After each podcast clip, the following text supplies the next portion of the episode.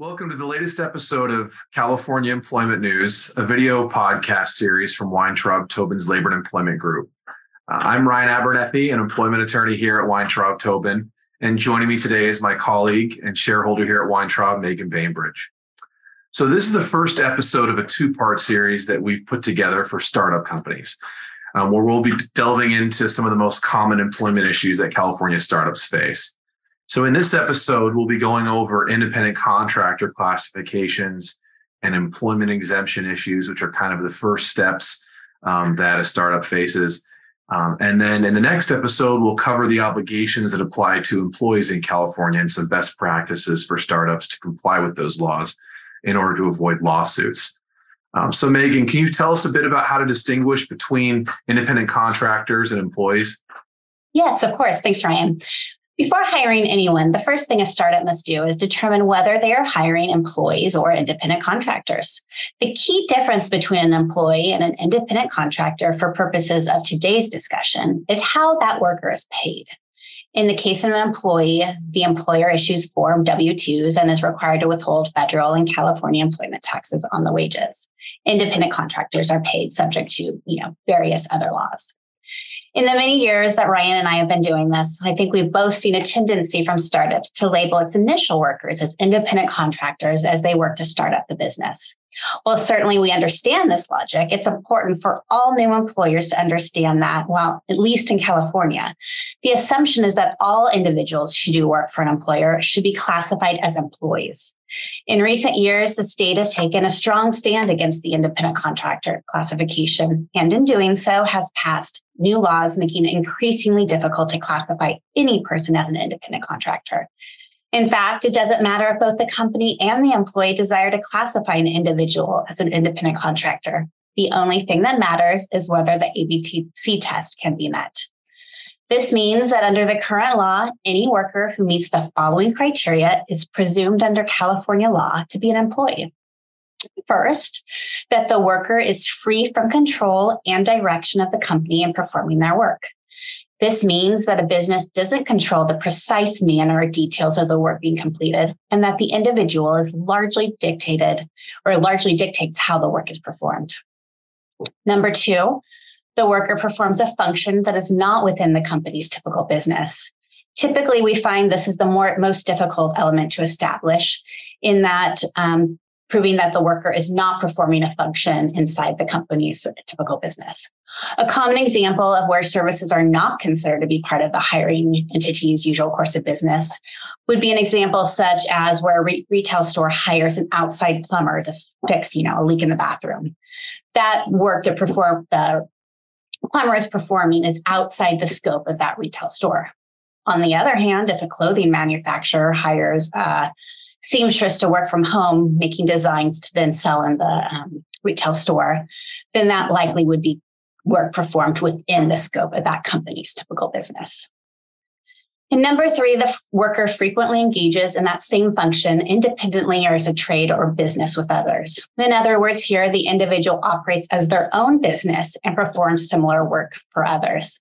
The difficult part here is that you often will have no control as to whether or not that individual actually does perform work to others. And if they don't, that can render the individual an employee through no fault of yours. Of course, because nothing's easy, the legislature has laid out a few exemptions to this um, presumption. Ryan, can you tell us a little bit more about those exemptions? Yeah, so the you know the ABC test freaked out a lot of companies, understandably, and startups weren't exempt from that. But fortunately, um, the California legislature has over time um, kind of siloed off certain types of relationships and certain categories of industries and whatnot that are considered exempt from the ABC test. And I'll go through some of those. Um, the first one is what's called the professional services exemption. And this exemption covers outsourced work from um, marketing professionals, for example, HR administrators, administrators uh, digital content aggregators, uh, payment processing agents, and several other types of workers of that nature. Um, those who are, you know, all exempt from the ABC test, um, provided they also meet this a separate six-factor test, which I'm not going to go over today. Um, there's also referral agency exemption. And that tracks with the business model of many tech and app based startups that uh, Meagan and I have seen.